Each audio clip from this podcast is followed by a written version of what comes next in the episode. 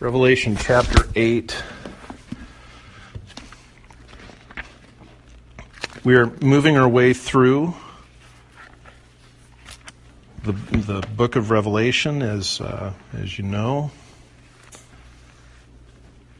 which, as you know, details God's judgment against the fallen world. Fallen world.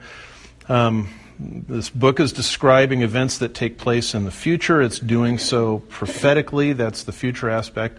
And it and it does so uh, symbolically, because it's it's largely a vision.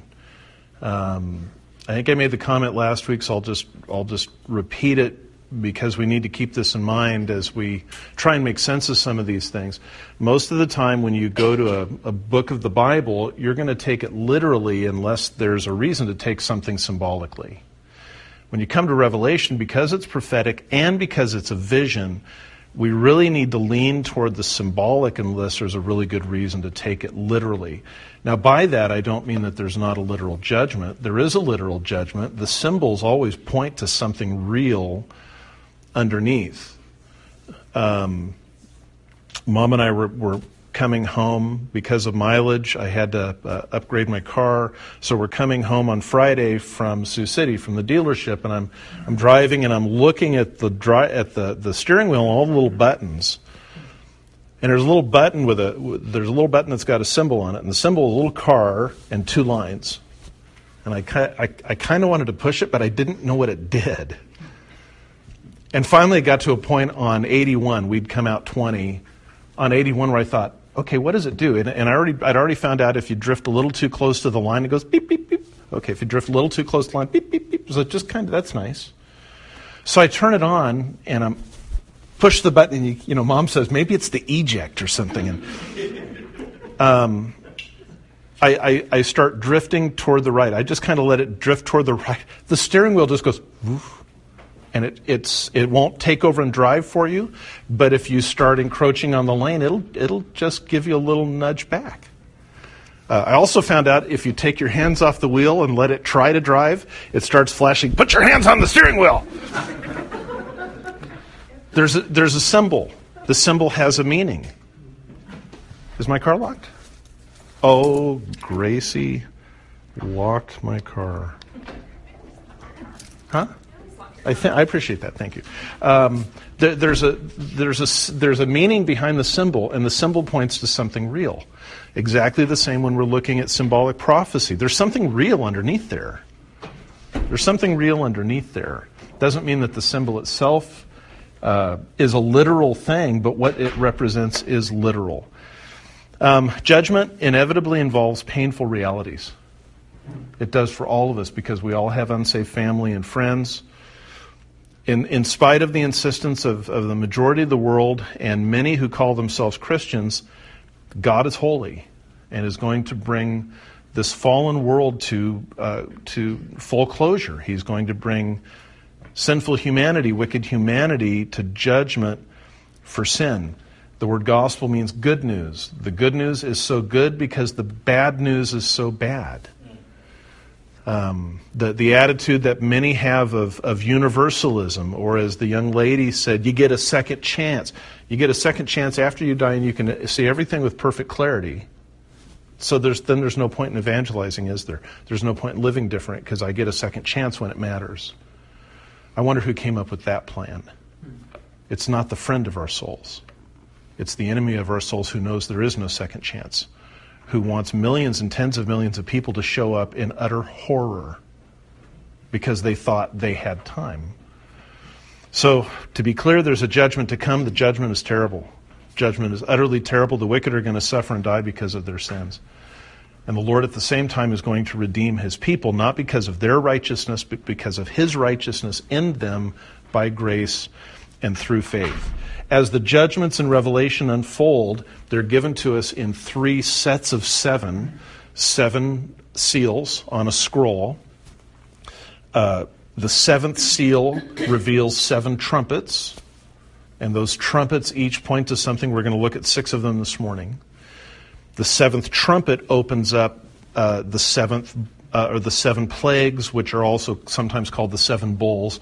It begins by saying there are seven plagues, but then it says there are seven bowls that the plagues are poured out from. So seven bowls, seven plagues.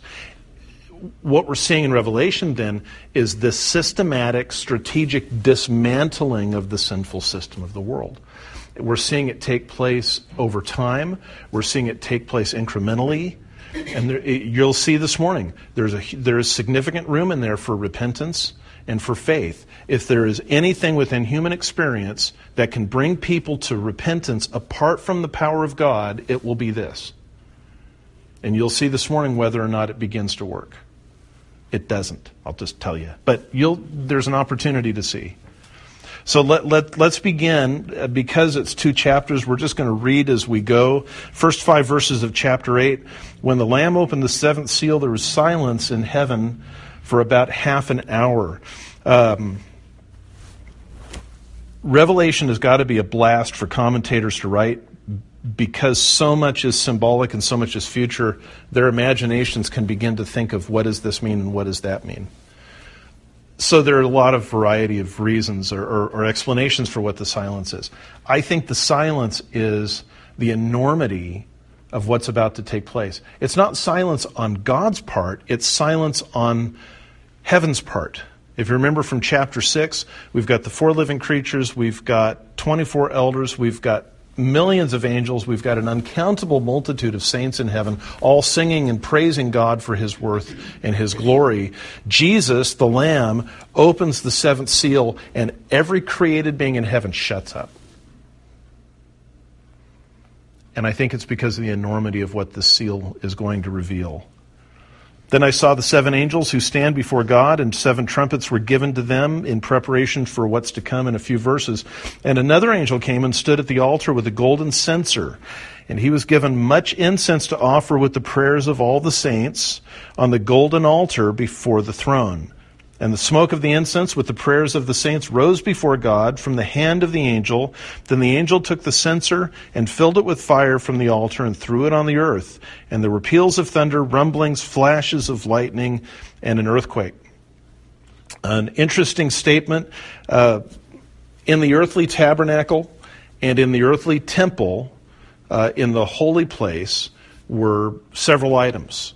Uh, when you went into the holy place, there was a lampstand um, that had oil lamps on it that, that were tended on a daily basis. Jesus is the light of the world. And so there's a lampstand in there.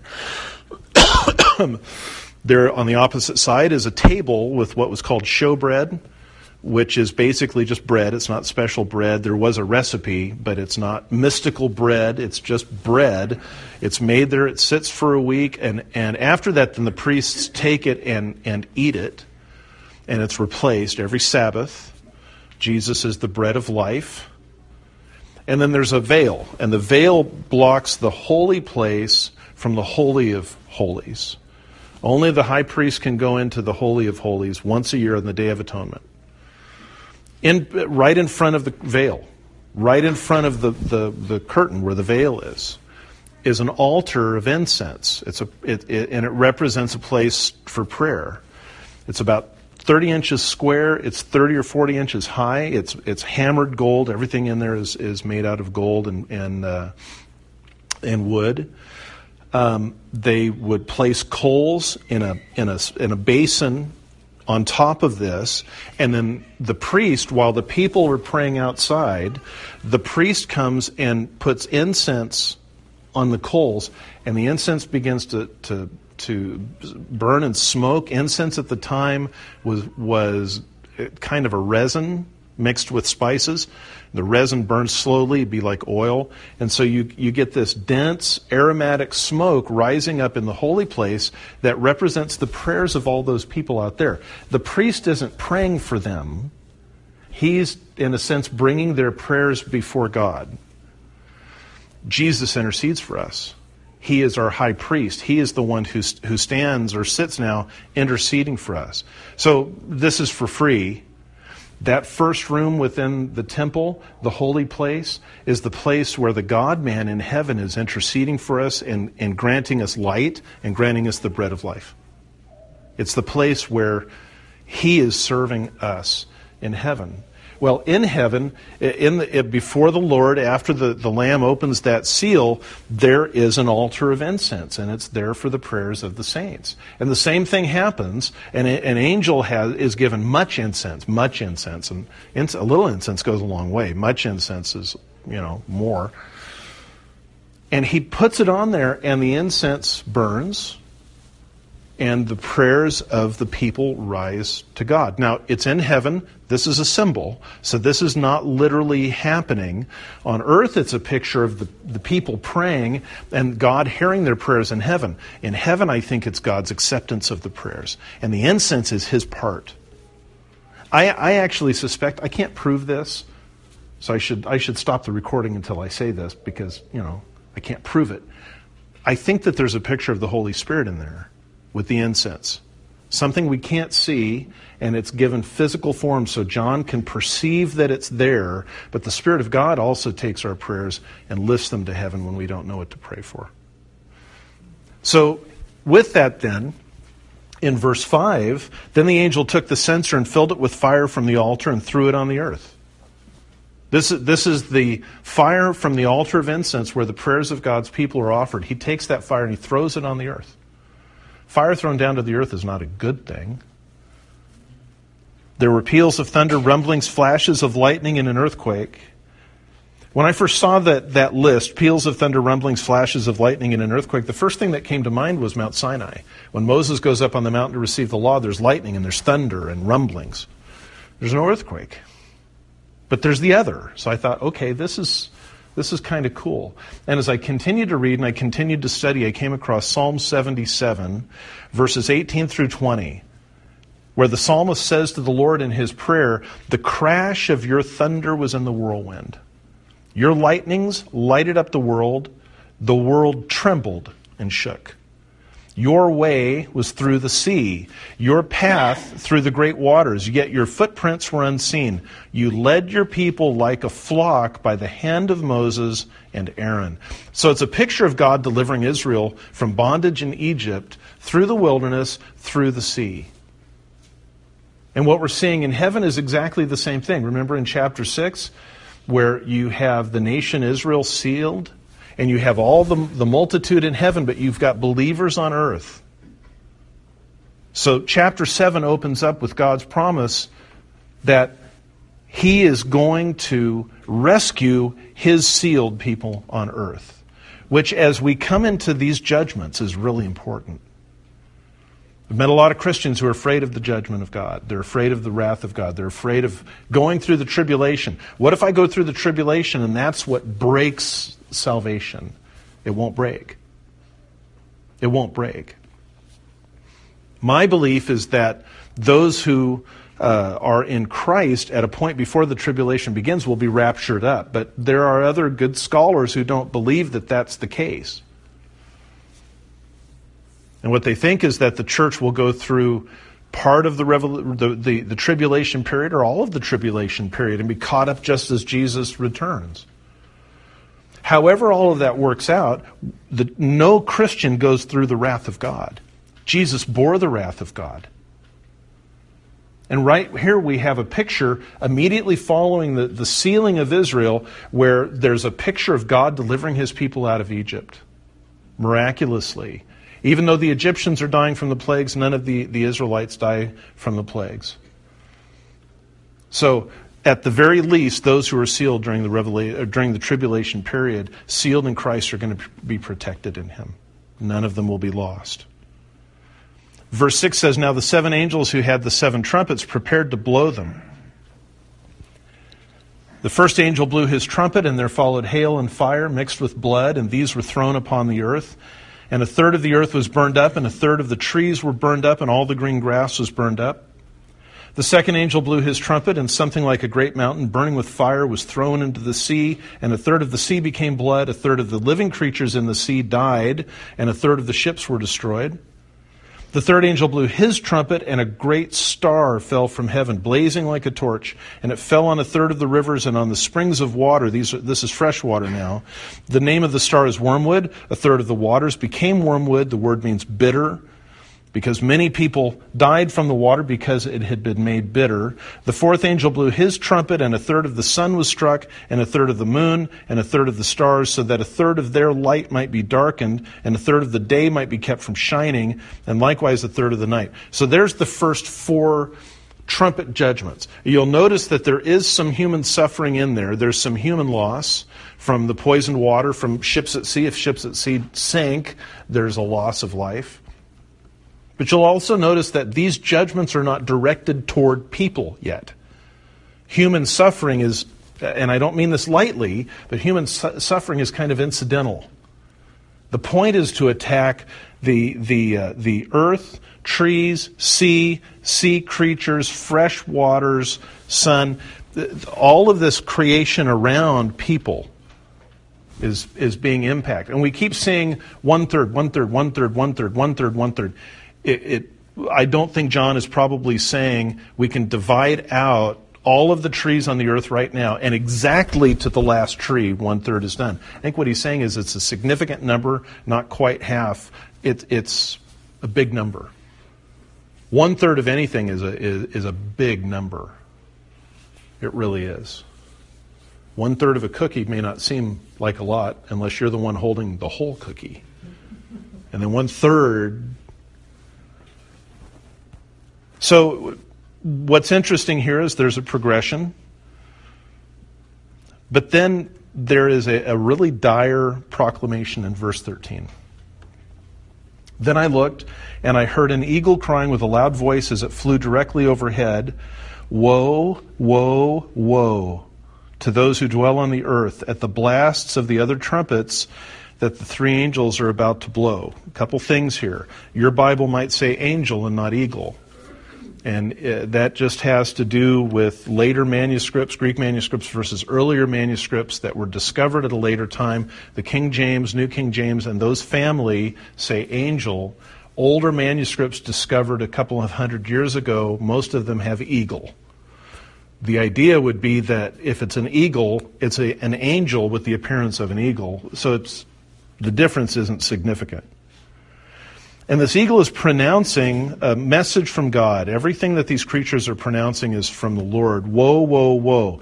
The the word woe, which in uh, the, the Greek word is ue, the Hebrew word is woe. It, it's a cry of grief and lament and pain. It's not a threat. It's never used as a threat in the Bible, ever. Even when Jesus says, "Woe to you Pharisees, blind guides, who strain at gnats and swallow camels," he's not threatening them. He's expressing a lament for what they're going to suffer because of their sin. This is important to me. It should be important to you, because we face a world where people say, "I don't want to believe in a God like this." This God is not a sadist. He doesn't torture anybody because it pleases him. Punishment comes and judgment comes not because God is a sadist, but because he's just. Because he has said sin will be punished. Remember what he said to Adam?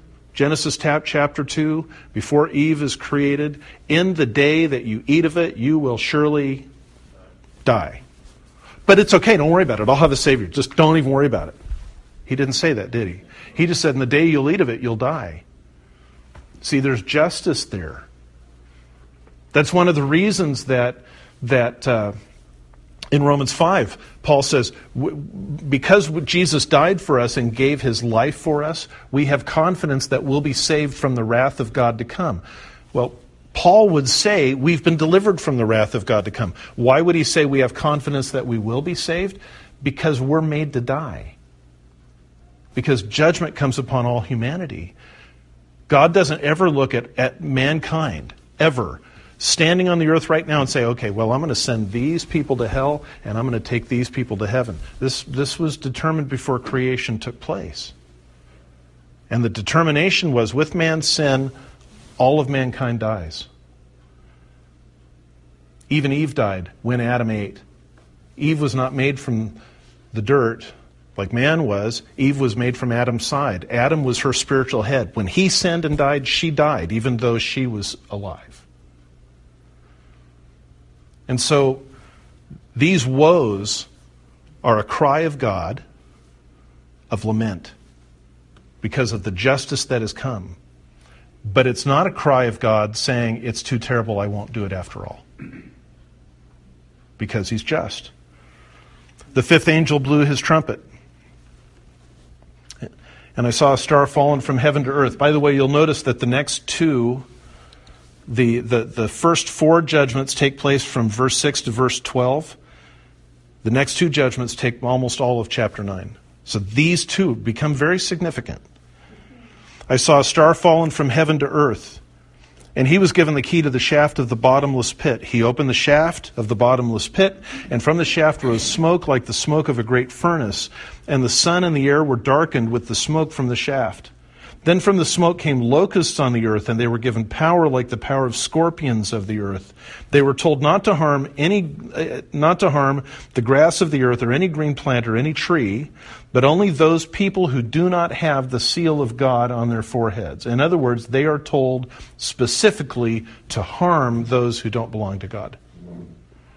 This is not an incidental judgment now. This is coming against those people directly. They were allowed to torment them for five months, but not to kill them. And their torment was like the torment of a scorpion when it stings people. And in those days, people will seek death and will not find it. They will long to die, but death will flee from them. These creatures that come out of the bottomless pit are demonic. They're being used by God to punish the wicked, exactly like God used the Ninevites and the Amorites and the Philistines to punish Israel when Israel sinned. They'll stand judgment for what they do against people. God is using them in the meantime as an instrument. They're under boundaries. They're under restrictions. They're told not to harm vegetation. And they're told specifically not to harm the people of God. They're told to only harm those who don't have the seal of God on their foreheads, but they're going to harm all who don't have the seal of God on their foreheads. This is a global attack. This is a global judgment. Five months of pain. Five months of torment from which you can't die. There's no relief.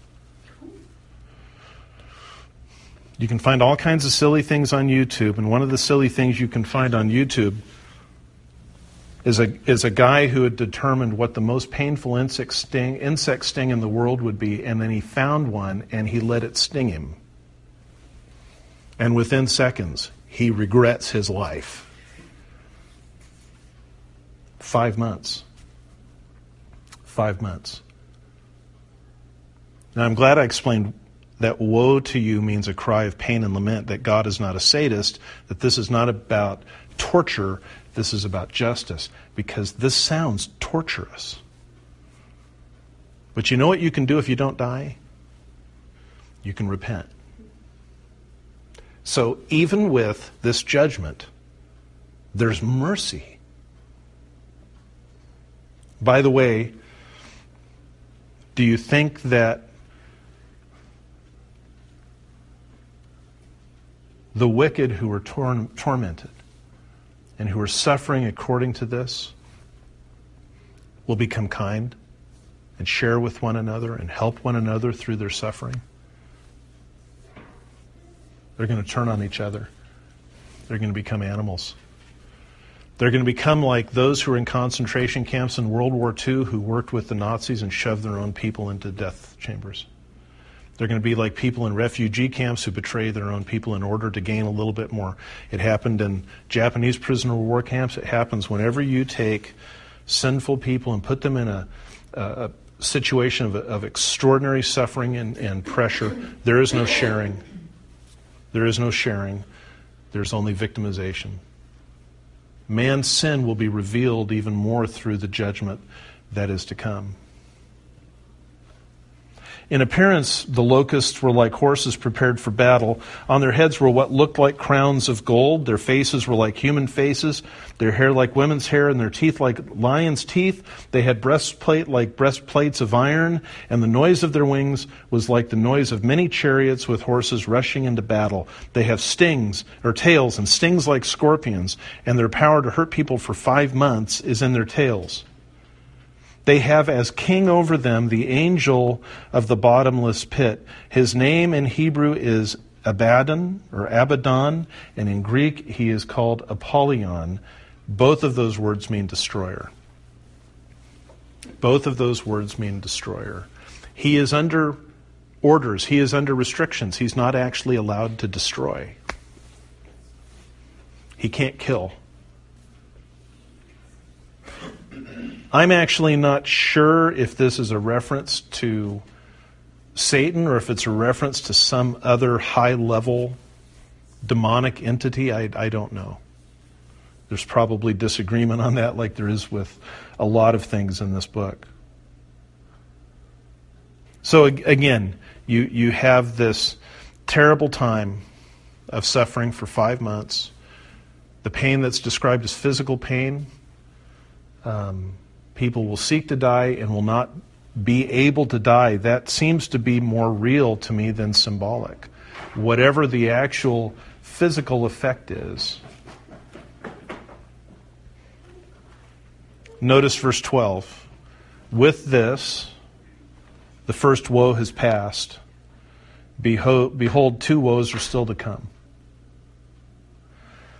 This woe ties into this trumpet judgment. The second woe is not completed until the middle of chapter eleven, though. It exceeds past what we see happening within the trumpet judgment. And we are never told the third woe has now passed. I think the third woe is hell. And I think what we see is this escalation of the judgment of God.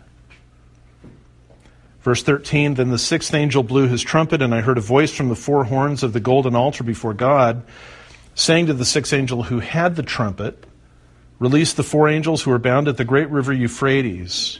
So the four angels who had been prepared for the hour, the day, the month, and the year were released to kill a third of mankind. Let me just stop there and point out that they...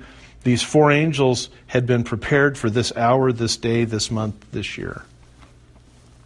So this judgment of God is not God bearing with man and bearing and bearing and finally just flipping out, losing his temper and saying, enough, I'm done, time to destroy. This is already on his calendar. It's already planned. When it begins, I don't know. We don't know. We're not told. We're not told the decrees of God. We're not We're not commanded to live according to the decrees of law of God. We're commanded to live according to the commands of God. We don't know his decrees. The number of mounted troops was twice ten thousand times ten thousand. If you multiply that out, that's two hundred million if it's literally a number. I heard their number. This is how I saw the horses in my vision. And those who rode them, they wore breastplates, the cover, color of fire and of sapphire and of sulfur. And the heads of the horses were like lions' heads, and fire and smoke and sulfur came out of their mouths. By these three plagues, a third of mankind was killed by the fire and smoke and sulfur coming out of their mouths. For the power of the horses is in their mouths and in their tails, for their tails are like serpents with heads. And by means of them they wound. Um... I don't know if any of you have Great Great Planet Earth or Satan is Alive and Well on Planet Earth, Hal Lindsey's books from the seventies. Feel free to throw those away. Your choice. You probably paid two dollars for them back then, but feel free to throw them away. He says this is a two hundred million man army from China, probably. And it's like, but it's not the riders who do the damage. It's the horses that do the damage. This, this is a picture. It's a vision. It was really weird. In the seventies, there became this fascination with taking these symbols and, and reading them as natural events when I just I just don't see that these are, are horses. In any case, the, you've got this brutal attack within the second woe, this brutal judgment that comes down. It's a divine judgment carried out by supernatural, wicked forces. We've got four godly angels holding back an overwhelming flood of demonic creatures. The math, again, is two hundred million, whether that's the exact number or whether John is simply saying it is an innumerable number. I don't know. Why this here now? I, I I see that there's a, a contrast with the fifth judgment. The fifth judgment is five months of torment that that is not fatal, although it seems it ought to be. People want to die, but they can't. Five months is a weird number too. I don't think there, I think that's the only time you see five months in this book. You see threes a lot. You see forty-two months at one point, twelve sixty days, which is forty-two months, three and a half years. They did uh, Jewish Jewish months are thirty days, so periodically they add a, a thirteenth month to kind of make up for things. Why this? Right now there are seven and a half billion people on the earth, approximately. A third would be two and a half billion. Two and a half billion divided by two hundred million gives you thirty-eight people per demonic entity to kill. And I think what we're being shown is a is a massive contrast between five months of lingering, unending, feeling like forever torment and a judgment that happens perhaps in days or even hours. That when they're unleashed, they strip around the earth like a fire. In the first one, you've got this lingering judgment where there's opportunity to repent. In the second one, it's over before Twitter knows.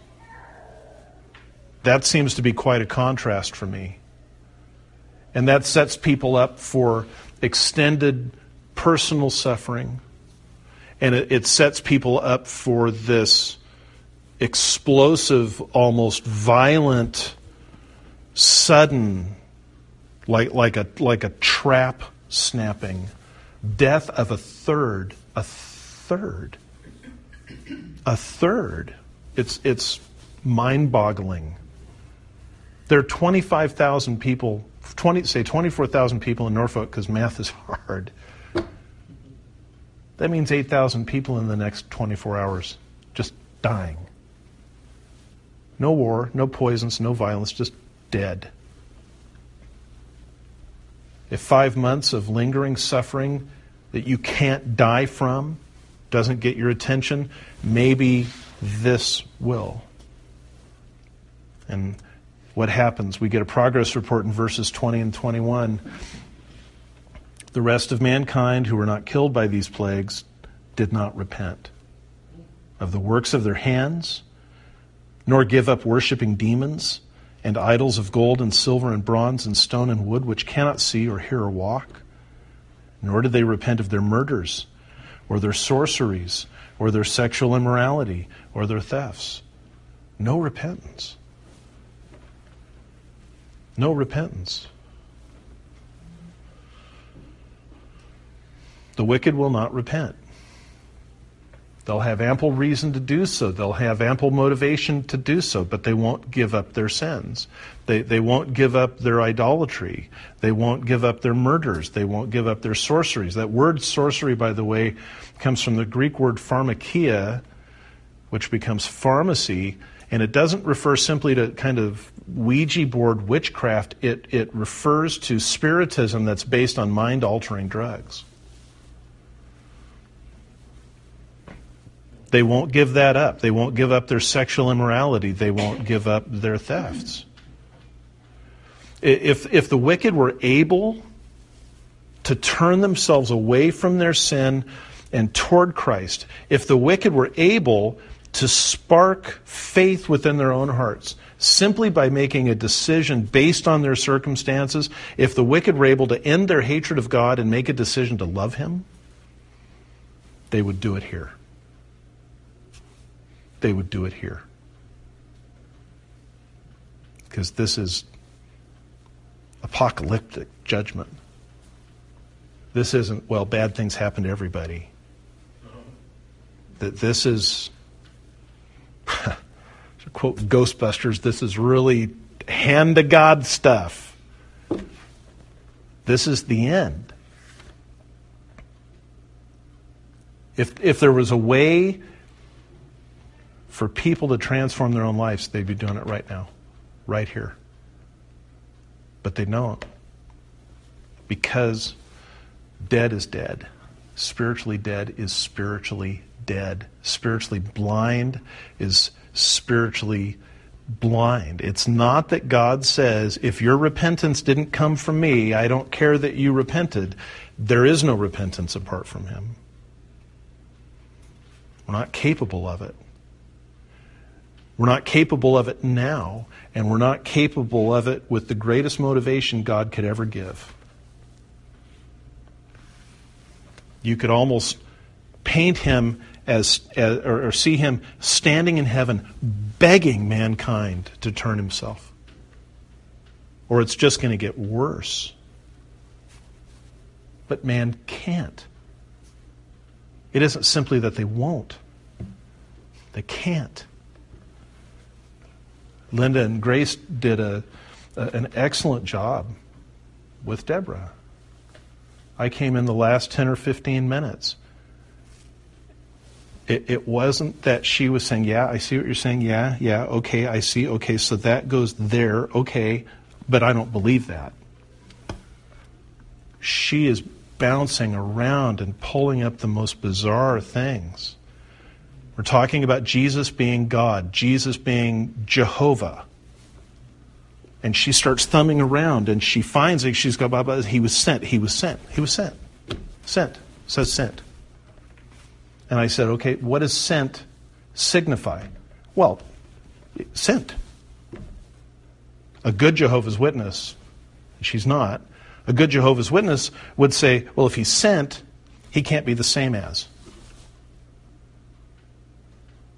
They don't understand the Trinity. They don't understand subordination within the Trinity that's voluntary, even though they're co-equal. They're all the same essence as God. She was unable to hear it. She was unable to hear it. She's not able, she's not able to hear what you're saying and say, but I don't believe that. She's not even able to hear. So when you're with somebody who's spiritually dead and, say, and you say, you need to know God created everything and it was very good, but man chose to sin. And when man chose to sin, he died spiritually. And he died physically. And the physical death is a sign of the spiritual death that's coming, and it's eternal. But God so loved the world that he gave his only begotten Son, and Jesus died. And if you'll put your faith in him, he will wash you clean of sin and make you his child and give you his spirit, and you'll become a new kind of person. And they'll say, oh, I believe in evolution. And it's like, what? Well, you said God created. I don't believe God created. It, they get caught in the most bizarre things because they're dead. You don't have the ability to explain to somebody who's spiritually dead how to understand the gospel. All you can do is speak it. And if the Holy Spirit doesn't do that work, it will not happen. And if he does that work, it will happen. Because he doesn't simply awaken up the ability to believe. He gives us faith. And if he doesn't do that, we're all going to hell. We can't save ourselves. So I, I want you to keep a couple things in mind as we close. Give me five minutes. When God brings life, it's a beautiful thing. Because it's utterly unexpected. It is utterly out of place. When, when he put life in your heart, when he put life in your heart, he went to not just the Sahara Desert, he went to the moon. He went to a place that is completely incompatible with life. And he put a garden there. He put life there. There's no reason for life to ever exist there. The Bible says, for while we were While we were still weak at the right time, Christ died for the ungodly. For one will scarcely die for a righteous person, though perhaps for a good person one would dare even to die. But God shows his love for us in that while we were still sinners, which means we hated him, we were his enemies, we would throw him off of his throne if we could. Christ died for us. Since, therefore, we have now been justified by his blood, justified doesn't mean made righteous, it means declared righteous. Much more shall we be saved by him from the wrath of God. If, let me read it again, if, since then now we have been justified by his blood, you've been declared righteous with the righteousness of Christ, much more shall you be saved from the wrath of God to come. For if while we were enemies, we were reconciled to God, much more, now that we are reconciled, shall we be saved by his life. So God's salvation, in a sense, is progressive. We say we were saved, we are being saved, we shall be saved. But those who were saved are being saved. And those who were saved and are being saved will be saved. We don't start out with a million like Gideon, start out with thirty thousand, cut it down to ten thousand, cut it down to three hundred. And it's because of his work. It's because of the life that he gives us. Once a sinner has been born again by the Holy Spirit, they're guaranteed peace with God. I was thinking about Romans five one. You know what it says. Therefore, having been justified by faith, we have peace with God. And I started thinking, the peace is not in my control. The peace doesn't come from me. I'm, I'm the criminal. I'm the ugly one. I'm the hater. Peace doesn't come from me. It comes from him. If I have peace with God, it means God is at peace with me first. There are times I need to know that. I need to know that God is at peace with me. I may not have peace with him, but he is at peace with me. So four things I want you to remember. Number one, we all deserve the judgment that's, that's to come. We didn't deliver ourselves. We're not better.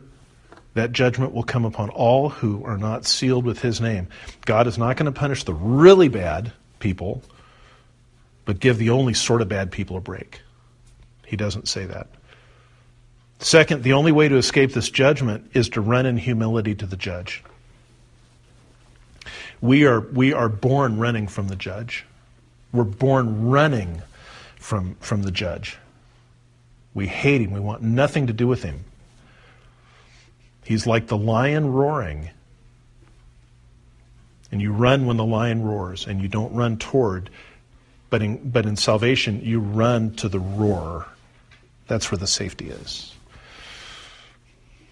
You go to the Lord Jesus and trust his gospel. Third, as we see, the Father elects to salvation, Jesus obtains salvation on the cross, and the Holy Spirit applies it to the sinner, and all of this is by the grace of God. If, if human suffering and deprivation and agony could cause people to repent, you'd see it taking place in Revelation. And it says it again in a different place. They would not repent. We don't like that. That's offensive to us. It's offensive to me. I want to think I'm good enough, I'm smart enough, I'm free enough. But the reality is, is without him choosing me, I would never have chosen him. This adoption that he does comes upon us when we're dead. He raises us and brings us home, like Lazarus, just like Lazarus. The only thing Lazarus could do in that tomb was stink. We can't do much more. So evangelism is first and foremost God's work, not our work. We proclaim the message, but we don't change hearts. I can't break through to anybody's heart. I've tried. I've I've I've tried.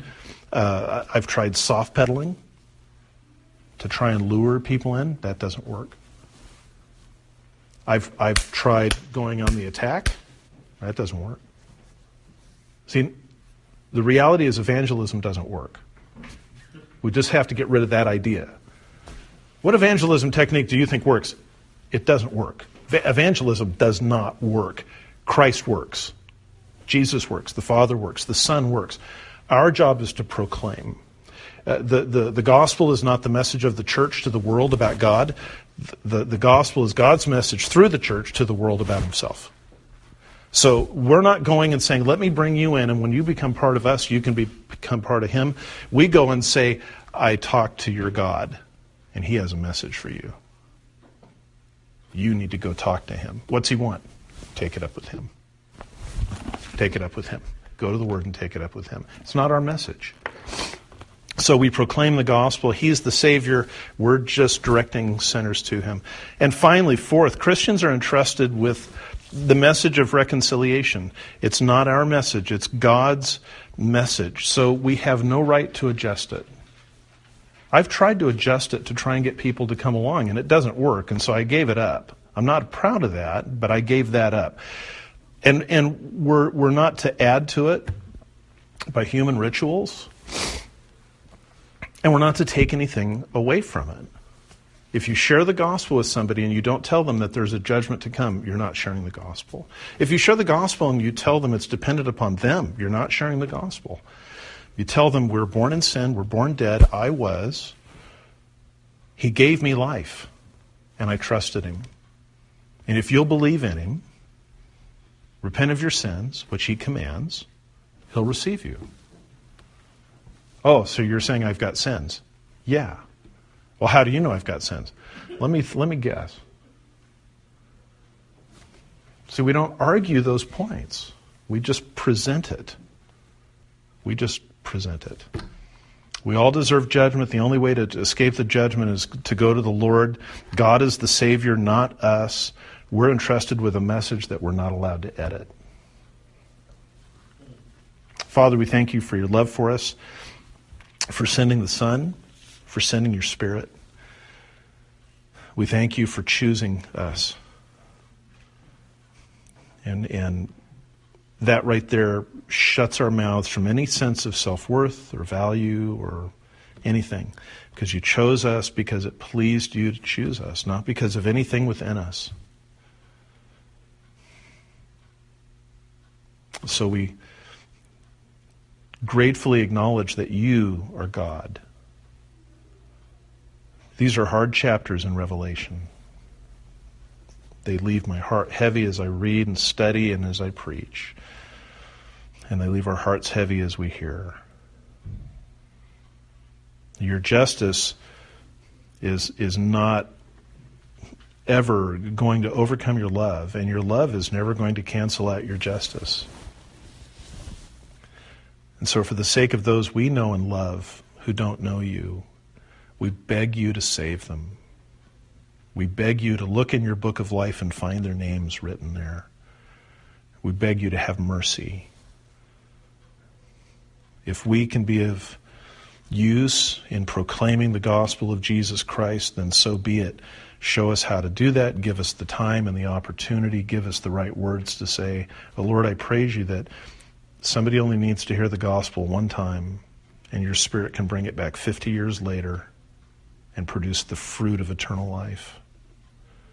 Nobody's saved because they hear it thirty times. They're saved because you save them. Fill our hearts with the gospel, Lord, and fill our mouths with the gospel as well. Let us learn to tell it simply and clearly, without editing. We thank you for this day. We lift up those who are not with us this morning and ask for your mercy to be upon them and your blessing upon them as they're with family and they're with friends. And if any are sick, touch them and heal them and bring us, bring them back to us. We love you, Lord Jesus, and we thank you for this time. In your name we pray. Amen.